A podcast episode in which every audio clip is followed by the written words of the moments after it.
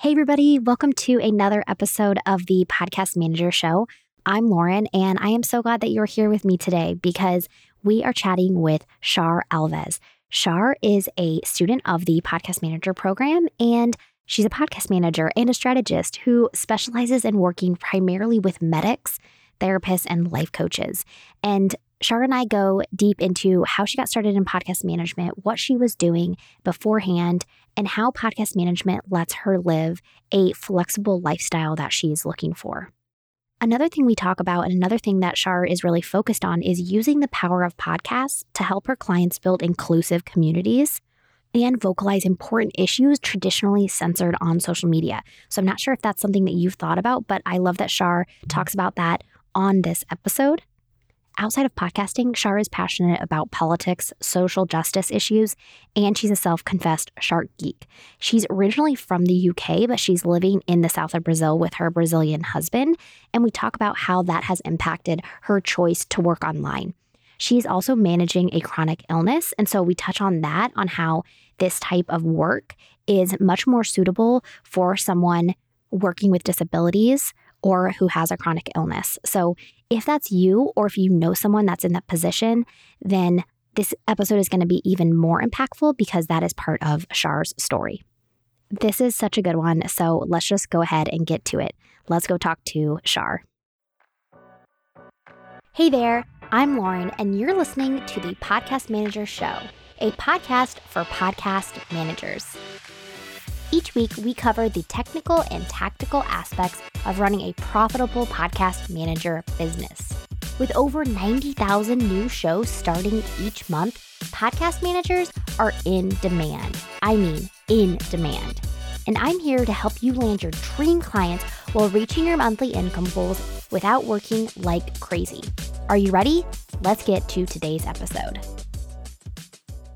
Char, thank you so much for being on the show. Thank you for having me. I'm so excited to chat about you and your story. And I'm just, I know we're going to have a great conversation. So thanks for being here. Let's start with who you are. Can you explain to us who Char is? Okay. Well, um, my name is Char, and I'm a podcast manager originally from the UK, but I don't live there anymore. I live in the south of Brazil with my husband. And um, I've been doing podcast management for about a year and a half now, I think. And basically, I was working as an online English teacher for a Chinese company. And I was living in a big, a big apartment in Rio with a lot of Brazilian guys. And the company that I worked for, I needed to have my Ethernet cable plugged into my laptop to teach. And this apartment was just like a party house and people were unplugging my ethernet cable whilst i was teaching and i ended up losing my job. In brazil no work permit and i was like oh my god what am i going to do? And i was like i need to get into the va space and i need to do it quickly. Mm-hmm. so that is kind of how i got into the digital digital space in general.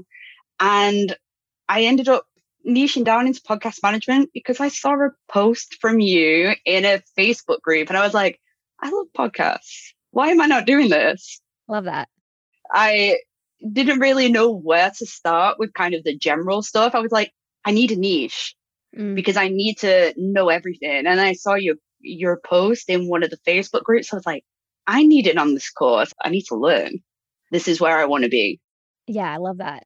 Now, how did you know about the virtual assistant space while you were teaching English?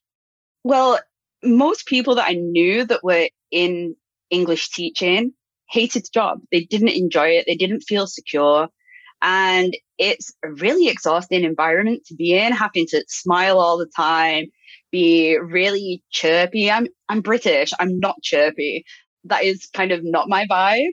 Mm-hmm. So having to smile for a lot of my day and kind of be a bit of a clown entertaining children mm. wasn't for me. And we were all having conversations about how do we escape this, but not lose our freedom to kind of travel or be where we want to be.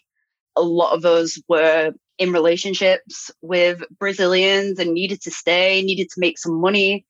And we are like, how do we get out of this without losing kind of this security? So I was already trying to transition into kind of the VA world whilst I was teaching. Mm-hmm. It was just that because of the constant unplugging of the Ethernet cable, that kind of transition happened a little bit quicker than I expected it to do.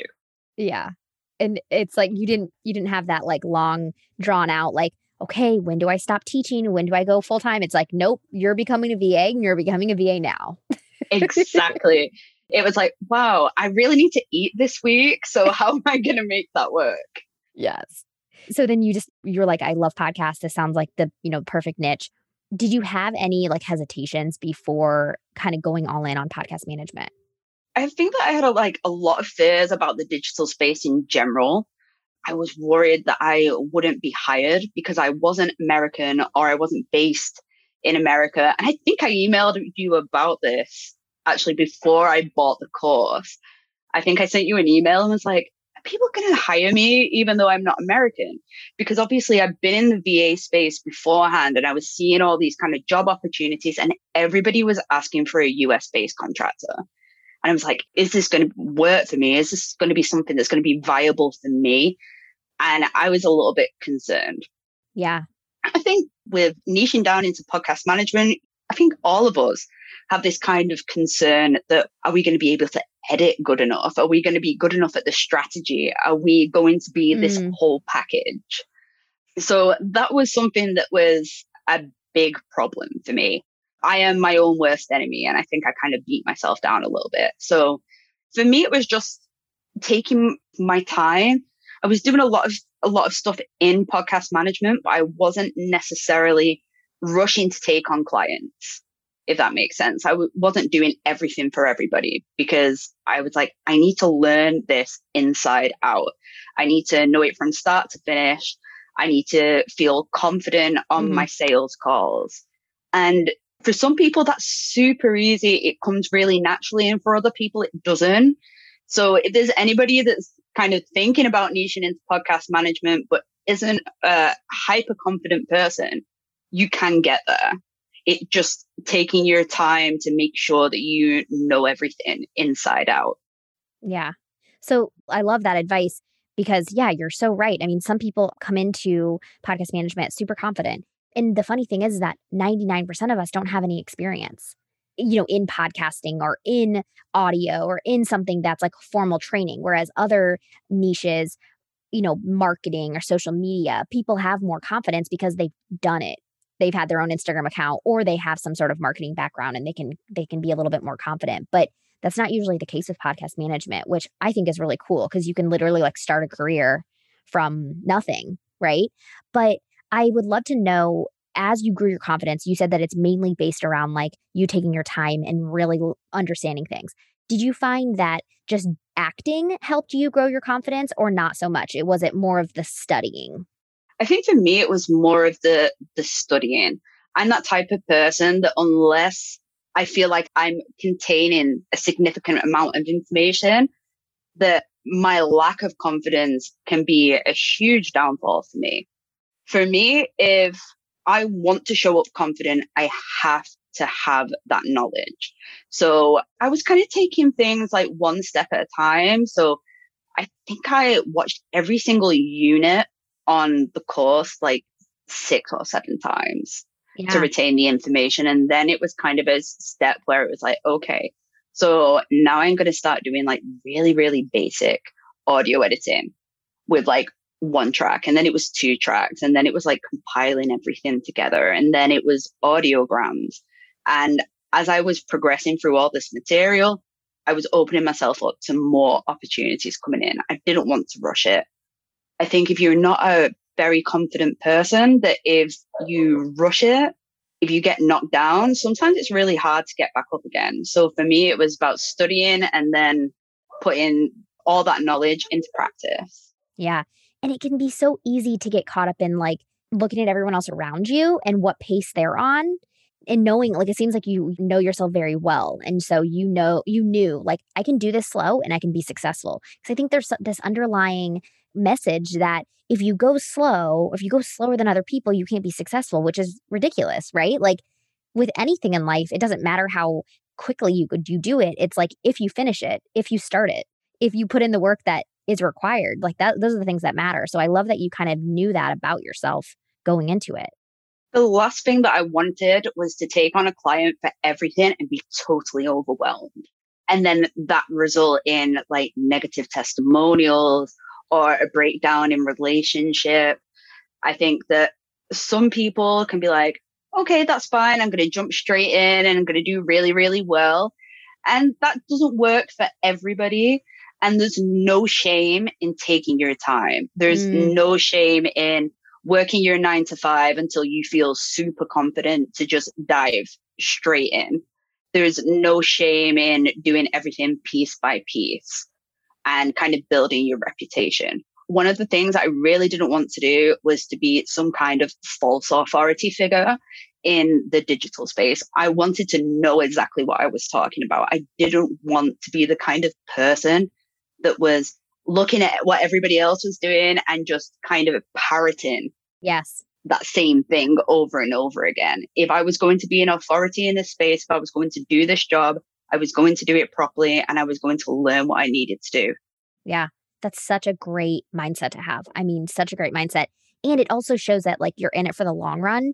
You know, and it's okay to come into something and say, like, is this right for me? Is it not right for me? And to not know fully, but to have this mindset that, like, I'm willing to put the hours in. I'm willing to learn. I'm willing to, you know, go slow. I'm willing to make mistakes. I'm willing to to do it. You know, cuz that's what it's all about is, you know, is to be being open to growing, really. Yes, definitely. So I've seen you post and talk about openly about having a chronic illness and I'd love to know how you've been able to manage that with this, you know, being an entrepreneur and having a business for me, I've been through this constant cycle of nearly being fired from every job that I had. I started to feel quite sick in high school. I was constantly being told that I was a hypochondriac by my teachers. I missed a lot of school in my like final years when I was taking my exams and I didn't do as well as I should have done. And my family kind of like pushed me into doing office work. And every single job that I had, I was very, very good at it, but I had a lot of days off. And I've been diagnosed with this illness. And at one point, I was working for the government and I was driving to work. I had a disabled space. I was getting ready to apply for disability benefits. And I decided that I needed to change something and I didn't know how I was going to be able to change it. I think for most people outside of the US, kind of the only option of like working from home or having control over your own time and your own work was to kind of join an MLM. Mm, mm-hmm. And that was something that I really didn't want to do because I knew many people that had gone through that and failed miserably. So for me, it was about finding something that I could do from home that felt legitimate. Mm-hmm. And eventually I found online English teaching. And that to me was legitimate. I was getting paid every month by this company and that was fine. So when I actually started my own business, I did find it quite hard. I found it quite hard because I felt like everything that I was seeing was like, oh, you need to be at your desk, um, nine to five. Traditional employee jobs, not kind of contractor roles. People kind of dictating your working days and hours. And I was like, oh, this isn't good for me. Is this going to be right? Have I made the right choice here? The great thing with podcast management is that you don't need to be in front of your computer 24 7. Mm-hmm. I don't know, but because I'm not an OBM or any other kind of service provider, but I can imagine that a lot of it is more having lots of clients being in front of your computer all the time, not really having that time to be like, okay, today's a bad day. I'm not feeling really great today. How how do I explain this to my clients? Mm-hmm. So for me, podcast management has kind of been a gift in that I think that there is a lot more kind of wiggle room to have that freedom and that and that space to kind of make your own choices about what you want to do. As far as my setup goes, I have a lot less clients than a lot of other people that are in this space because one of the lucky things about me living in Brazil is that the cost of living is a lot lower than, for example, if if I was in London or one of the big cities in the US. So my cost of living was lower here and I just didn't take on as many clients and I could live fine. And I think we've had this discussion before very slightly that a lot of the successes that people talk about in the digital space, people are able to take these risks because they have a partner that has a decent job and they can kind of rely on their partner being the breadwinner or them being the breadwinner and having a partner with an okay wage. Whereas for me, it, that really wasn't the case. I was the breadwinner. I was also chronically ill and I needed to find a way that this was going to work. And for us, mm-hmm. it was moving outside of Rio, being in a more rural area, and it was taking on less clients. And that was totally flexible for me as far as managing my chronic illness was concerned podcast management is something that majority of time you can do from your bed. Yeah. So for me, I can edit in bed. If I'm having a particularly bad day, I don't need to be sat down at my desk on a computer chair. I can literally be laid down in bed as comfortable as I want to be and just work from there. And it is no issue whatsoever. Mm-hmm. So that's a really big benefit. Yeah. And I'm wondering how many even calls do you have to do? Because I, I mean, when I was full on podcast management, like I rarely did calls. How many calls do you do, let's say a month outside of sales calls? I probably have like one. A lot of my clients are super busy as well, and they don't want to to get on a call. Mm-hmm. So one of the things that I have done is I will do a lot of screen recording if I need a client to mm-hmm. do something, I will do a screen recording. I will send that over. And then we'll communicate with each other through through Slack or through Trello or whatever, depending on what kind of task that it is. And I really don't do a lot of calls. I have one client that I do calls with occasionally, but that's more of kind of a friendly thing because we get on really well. Mm-hmm. And for me, I don't really have to do that many and I like it. The majority of my calls are sales calls. So that for me is good. That's for me is good. I agree. Like that's been my experience as well that you could potentially like build more calls into your packages, right? But you don't have to. And one of the the whole premise of podcast management is that like you're taking on this project from the client, right? So they don't necessarily want to get on a call again. They're like, "No, just let's just do it and not get on a call." Exactly. let's just have one thing less on our schedules and let's just get it done and say, hey, thanks. I love being on your team, you know, and move on with your day. Like, I love that from the podcaster perspective and from the podcast manager perspective. It's like less calls. I love people, but let's just do other things. I don't get many opportunities to speak English anymore. So when I get on calls, I talk a lot other than speaking to my parents probably once or twice a week, it's the only opportunity that I have to speak English. So when I get onto coffee chats or sales calls, sometimes it can go on for quite a while because I think during lockdown as well, nobody's kind of getting that fresh contact with people. Yeah. So keeping the calls to a minimum is kind of a good thing because otherwise I'd be on the call all day, just kind of looking for human contact in English. Yes. Now, do you find like because you're editing English, does it does that do something for you or is speaking just like that much better? No, speaking's that's so so much better, so much better. Because I'm kind of used to being surrounded by like English language things like TV and things like that. Mm. Netflix, even though my husband sometimes likes to watch it dubbed in Portuguese, I'm like, no, you can't do that but it's not the same as speaking. It's definitely not the same as speaking. So definitely keeping the calls to the minimum at the moment. Yeah.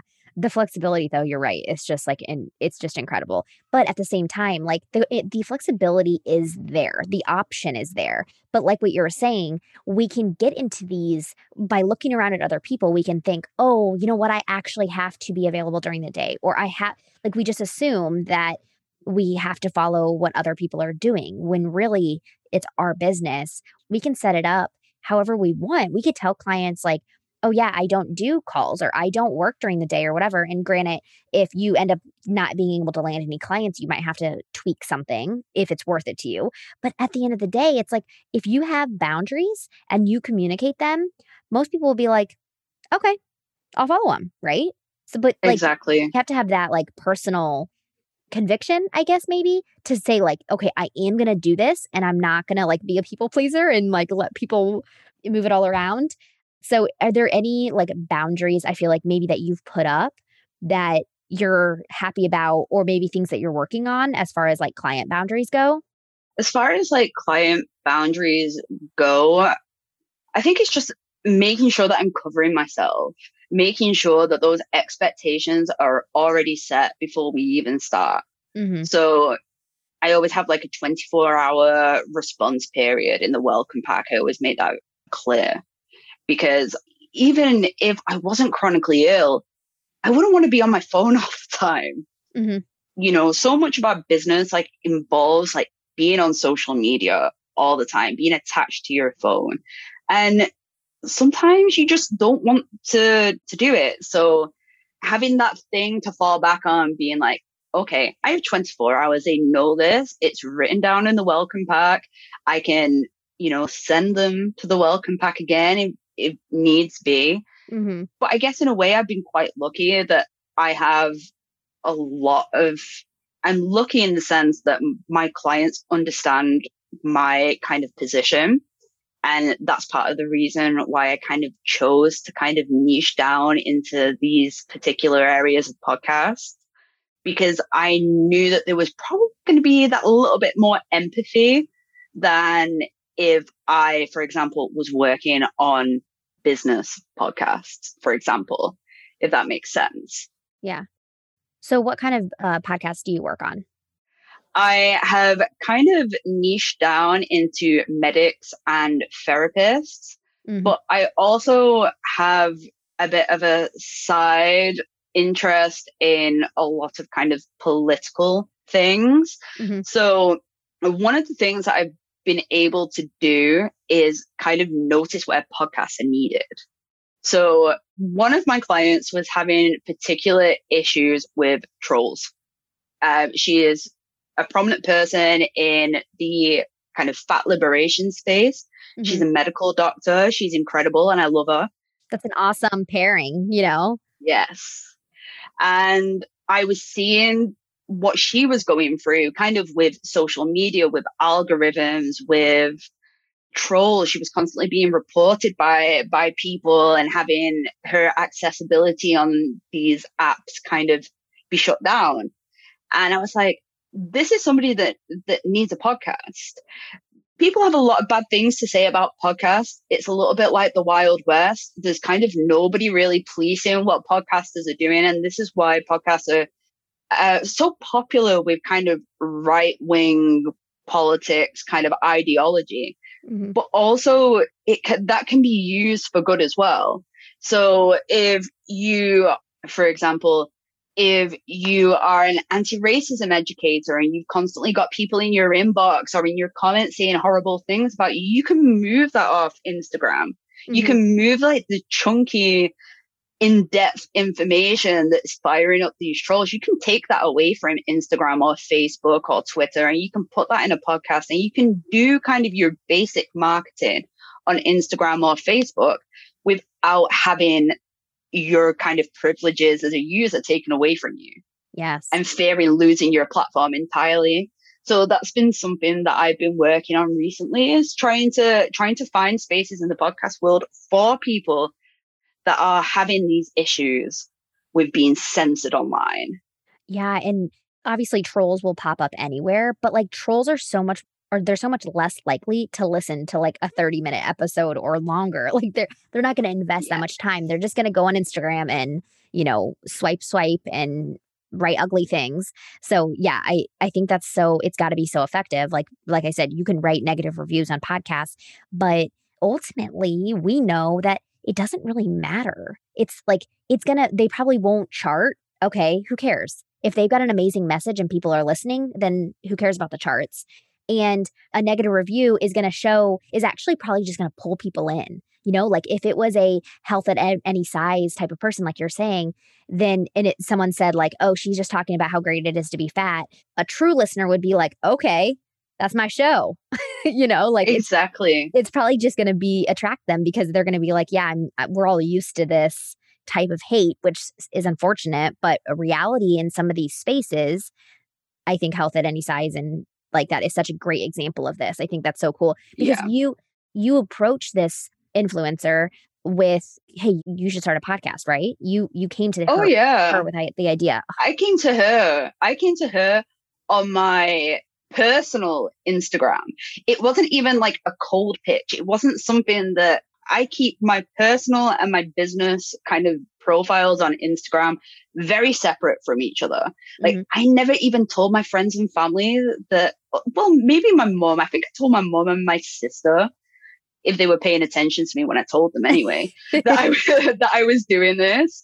And I haven't even spoken to my closest friends, like my parents and my husband know that I do this, and pretty much nobody else really knows mm-hmm. because I wanted to be able to kind of separate what I was doing and being able to kind of take control of the data. I wanted to know how many of my followers on my business account were ideal clients. Were they interacting with me or was it just my friends from university, like pressing like buttons and saving things and sharing. I wanted to be able to capture that. So I keep things very separate. And I just been seeing that she's been going through this kind of cycle of constantly like being censored on Instagram and Facebook and Twitter and then waiting the 30 days, getting back that access again. And the same thing w- was happening. I, I was like, you need a podcast. And it didn't come from a place of, I need your money. It came from a space of, I don't want you to lose your platform.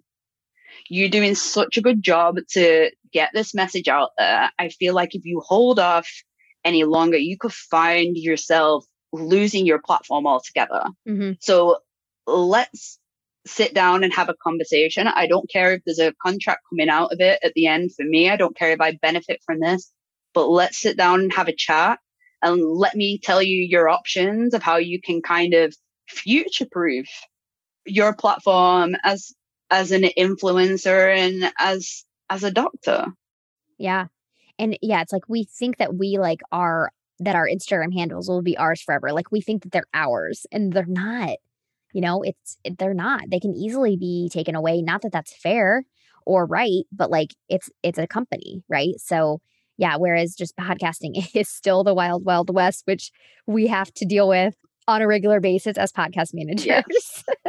It does not make yeah. things easy, but it's a fun game to play at least. there will probably come a point down the line where it is going to be policed a bit more, I think. But at the moment, you know, the hosts or the directories aren't going to take responsibility for the content on there. So let's just fill it with you know, radical thinkers and cool people with cool ideas and kind of drown out the people with all those negative kind of sentiments and mm-hmm. take control of it. Hey there, I wanted to interrupt this episode with a quick message for you. If you are listening to this show, then you are either wanting to become a podcast manager or currently a podcast manager. And I wanted to invite you to my free masterclass where I show you how to become a profitable podcast manager without working more than 20 hours per week. So, in this masterclass, I break down what it would look like for you to be making three to 5K per month working as a podcast manager without working more than 20 hours a week. Not only do I break that down, but I also talk about the three myths that I used to believe that was keeping me away from being a profitable podcast manager and that you might be believing as well. That and I share all the details about my podcast manager program. So if you're interested in learning more, learning the three myths that might be keeping you away from becoming a profitable podcast manager, or you just want to see what does it take to be a profitable podcast manager, then grab a seat to my masterclass. I would love to see you there. Just head to laurenwrighton.com forward slash masterclass and it'll show the next available time. Okay, awesome. That is it. Go sign up for the masterclass. I cannot wait to see you there. Let's get back to the episode. In the podcasting industry, for the most part, loves like indie things, like, you know, fresh ideas, like you're saying, like, you know, people thinking outside the box and less commercialized messaging. And, and so because the podcasting was like, I mean, podcasting has been around forever and nobody was doing it at the same time. And so I, a lot of like kind of industry people, I feel like I've seen talk about this. They like, they want to keep it real conversations happening. And those real conversations are those conversations that are hard to have on social media sometimes. So, yeah, I, I do think sometimes, you know, policing will happen eventually, but I don't think it'll any it'll be anything close to like social media, right? Yeah. I think it's going to be a lot harder for that kind of policing to take place in the podcasting world. Mm-hmm. But I don't think that it will happen because it's going to be just so much more difficult to do it. Right, because it's have, having some sort of algorithm, like listening to spoken spoken word, and mm-hmm. but I think as well, a lot of people felt like they didn't really have a place in the podcasting world. Like, mm-hmm. I think a lot of people feel like they need to be invited in, and mm. I think this is mm. partially because celebrities have kind of taken over podcasting. Podcasting used to used to be something for, you know, when radio started going out of fashion, people being like, oh, I'll go, go into podcasting, people that had experience in radio. And then, you know, there was like these cult of personalities surrounding certain people um, in the podcasting space. And then I think that a lot of celebrities were like, oh, I'm going to jump on this now. Mm-hmm. And so there's so many people out there that would love to ha- kind of have this creative outlet of a podcast but they just don't feel like they belong there and they need to be invited in by someone.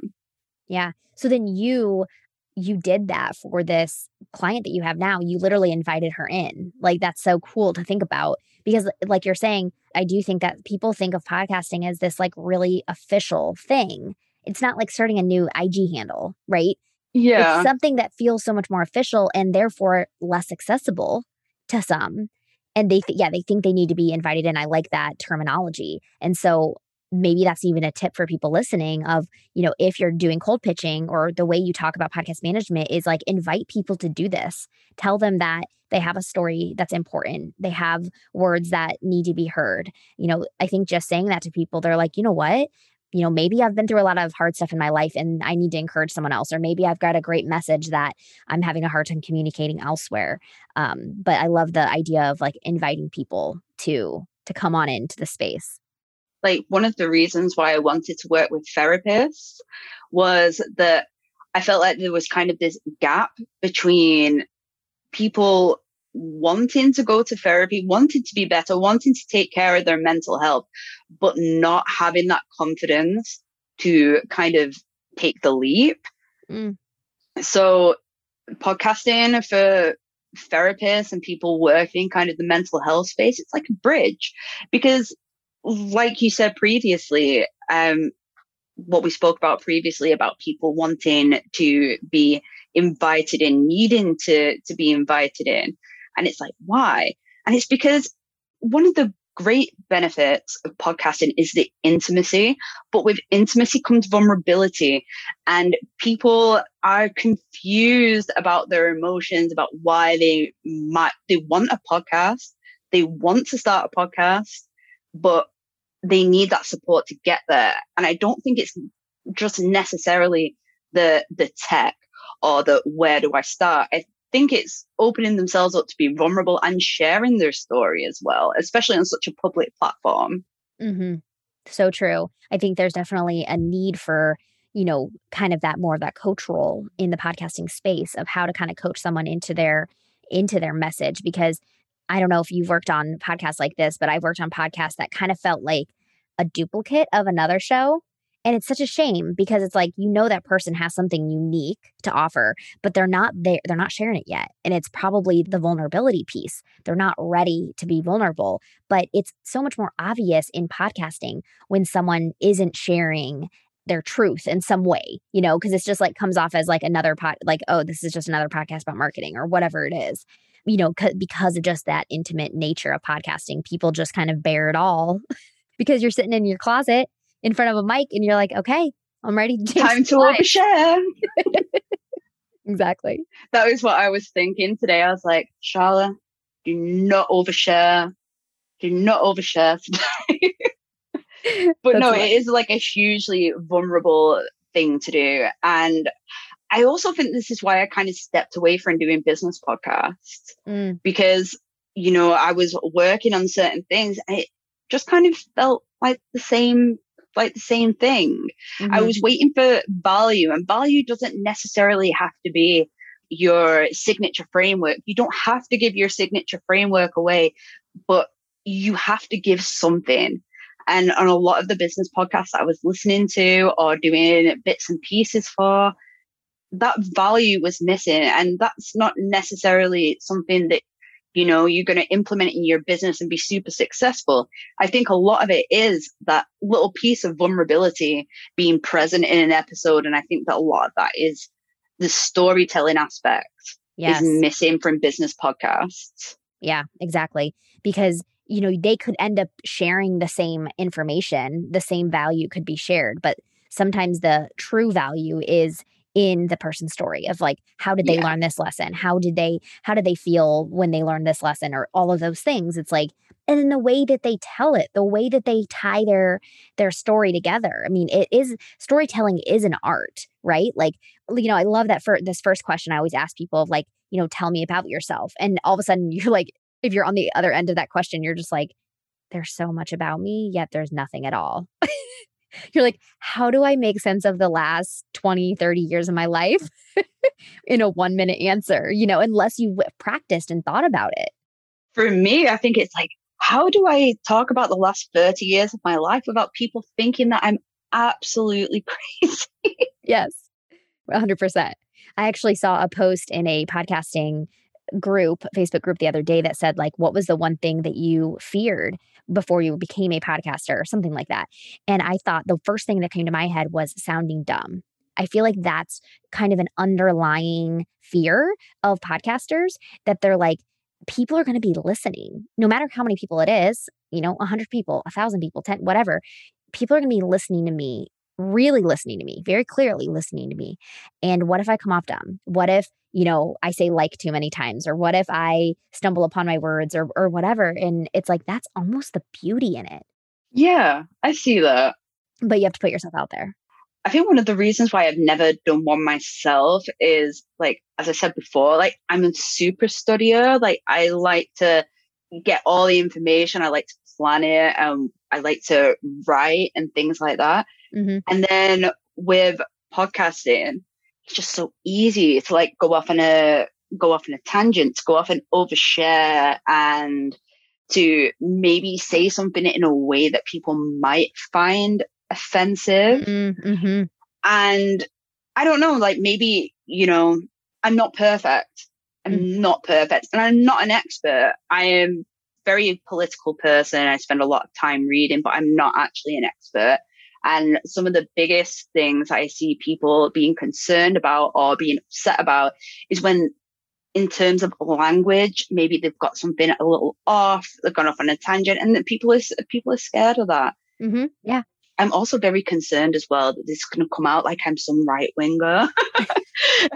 I just want to put it, I know I'm not, but a lot of people um, are afraid of saying something wrong. Yeah. Not necessarily sounding dumb, it's sounding insensitive. That's yes. a better way of putting it. Yes. Sounding insensitive. Right. And they're not going to know that they've been insensitive or they've worded something incorrectly until that episode is out there into the world and everybody has already listened to it. Mm-hmm. So I think that is another fear of people starting a podcast. Yeah. And I think you have to balance you know, if you are someone that has something important to share, you have to balance that fear of saying it the wrong way and with needing to say it, period. Right? Yeah. And know and ask your audience for permission to mess up right? Like say, hey, I'm not going to be perfect and I want to improve. So, you know, let me know whenever I've said something that is is offensive and I won't take it personally or I probably will take it personally and change, but I won't you know, I won't attack you for telling me that I said something that was insensitive. Like, I think there's so much growth in that potential growth if just having those conversations, right? I even read something today, a rule in a Facebook group that said, try to avoid saying, hey guys, hey girls, because, you know, people might not associate with those terms. And I was like, oh, wow, I say that all the time in Facebook groups. But now that I know, I want to do better. You know, I can't necessarily go back and change every time I've said that. that would be crazy, but I can do better. And so I think that's what it's about is just on this topic, you just have to kind of, at some point, you have to be willing to put yourself out there and learn. Exactly. And that is something that I've been trying to work on as well. I say guys a lot as a collective. Mm-hmm. Um, in my head is very much like gender neutral mm-hmm. because it's something that where I grew up, it was just kind of normal to say to people. But obviously, like I've seen this and people being like, oh, you probably shouldn't use this. And I'm like, okay, I'm going to try and uh, like, mm-hmm. I'm going to correct myself. I'm going to try and consciously stop doing this. I'm going to correct myself if I say it and then realize I said it afterwards. And I'm like, oh, I'm going to go and correct myself now. Yeah. So that is something that like I am working on. And I think a lot of people are working on trying to to be more inclusive. Mm-hmm. And this is one of the brilliant things about podcasting is there's so little opportunity for marginalized people to get their stories out there and podcasting is perfect. Mm-hmm. Podcasting is perfect for the cost effectiveness. Mm-hmm. Having that creative outlet for a prize it doesn't need to cost much. You can literally start a podcast for near to nothing mm-hmm. with your headphones and Anchor and edit in Anchor or edit in Audacity and mm-hmm. get the the free version of Canva. You can make all your things with little to no money and get people's voices out there that need and deserve to be heard. Yeah. That's such a big motivation for me personally is like knowing that other people have these stories that are just so powerful. But like you said, they might be a lot harder for them to get it out there than someone that has more privilege. Exactly. So I think that's such a great point. And starting your podcast like that and getting it up and running. And then when you're ready to hand things other, off, you can do that. You know, like you don't have to start with necessarily with a podcast manager, or you can. Like that's obviously we know that. But a lot of people don't realize like hey, you could, well, I guess maybe they do at this point. They know, like, hey, you can start a podcast with Anchor. Like, and then at some point you'll have this. Don't don't you feel like that people have this moment where they're like, oh no, I'm like not a real podcaster because I use Anchor, and I'm like, oh, that's a whole nother conversation. That it's like, no, whatever way you can do it, do it. Exactly. Like I had a coffee chat with somebody the other day, and they were like, um, I really need kind of like a one off strategy work. I need somebody to just show me the direction where I can do this as, as cheap as possible. Mm. And I said to that person, like, Anchor. Yeah. Anchor, it's free. If I was speaking to a paying client that was doing their their podcast for business, if they had certain goals that they wanted to achieve, I would host wise, I would put all the options out there to them. I would explain the, you know, the positives and the negatives about each individual host and let somebody make that decision for the for themselves. Mm-hmm. But one of the great things about Anchor is that it has opened up people who are more marginalized than others being able to start a podcast and get their story out there for next to no money whatsoever. And that's what I like about Anchor. Yeah, definitely. Definitely. And it's just a host at the end of the day. They all have their positives and their negatives. So it's like just one little piece of the pie of get, you know, of getting your show up and running. So, you know, some people can get super hung up on those details of who they use or who they don't use. And it's like, to me, it's more of like, okay, let's look at the big picture. You know, like let's get, let's, like we're talking about earlier, let's talk about your message. Let's talk about your vulnerability. Let's, you know, let's talk about what you really want to accomplish with the show and get it up however we can. Exactly. Look at the features of each individual host and be like, what works for you? For one of my clients, because I know that in in the podcasting space, Libsyn's kind of like the number one. Libsyn's mm-hmm. like the standard that people go to. And I was having these discussions with my clients about the kind of things that they wanted. Um, one of my clients wanted sponsorships they wanted sponsorships and they wanted to be able to change it. They wanted to be able to have that dynamic content to go back and be able to change old episodes with new with new sponsors to be able to gain more money to keep mm-hmm. the to keep the podcast going and so for me buzzsprout for that client felt like a really good thing so i think when choosing a host you need to look at the pricing and you need to look at the features and you make that decision about what's going to be best for you yeah I love that. This has been so good. And thank you so much for sharing. I feel like we've touched on stuff that like I haven't been able to talk about in other episodes. So I really appreciate that we could have that conversation. How can the listeners connect with you after the show?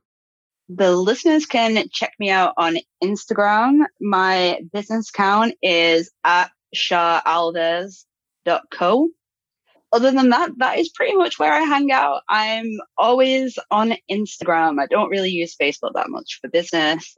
I just prefer to be on Instagram basically. But yeah. Love it. People can check me out on Instagram at charalves.co. That's where I hang out. Awesome. Well, thank you again so much for being here today. Thank you so much for having me. I've really enjoyed it. Thanks so much for hanging out with me today. Come connect with me over on Instagram at Lauren Wrighton or in the Podcast Manager Mastermind Facebook group. And let me know what you liked about this episode. I love, love, love hearing your guys' feedback and what is resonating with you. You can always find the links and resources mentioned in the show over at laurenwrighton.com. Special thanks to my amazing podcast manager, Marcy Page, on producing this episode. All right, that's it. Until next time, I'll be cheering you on.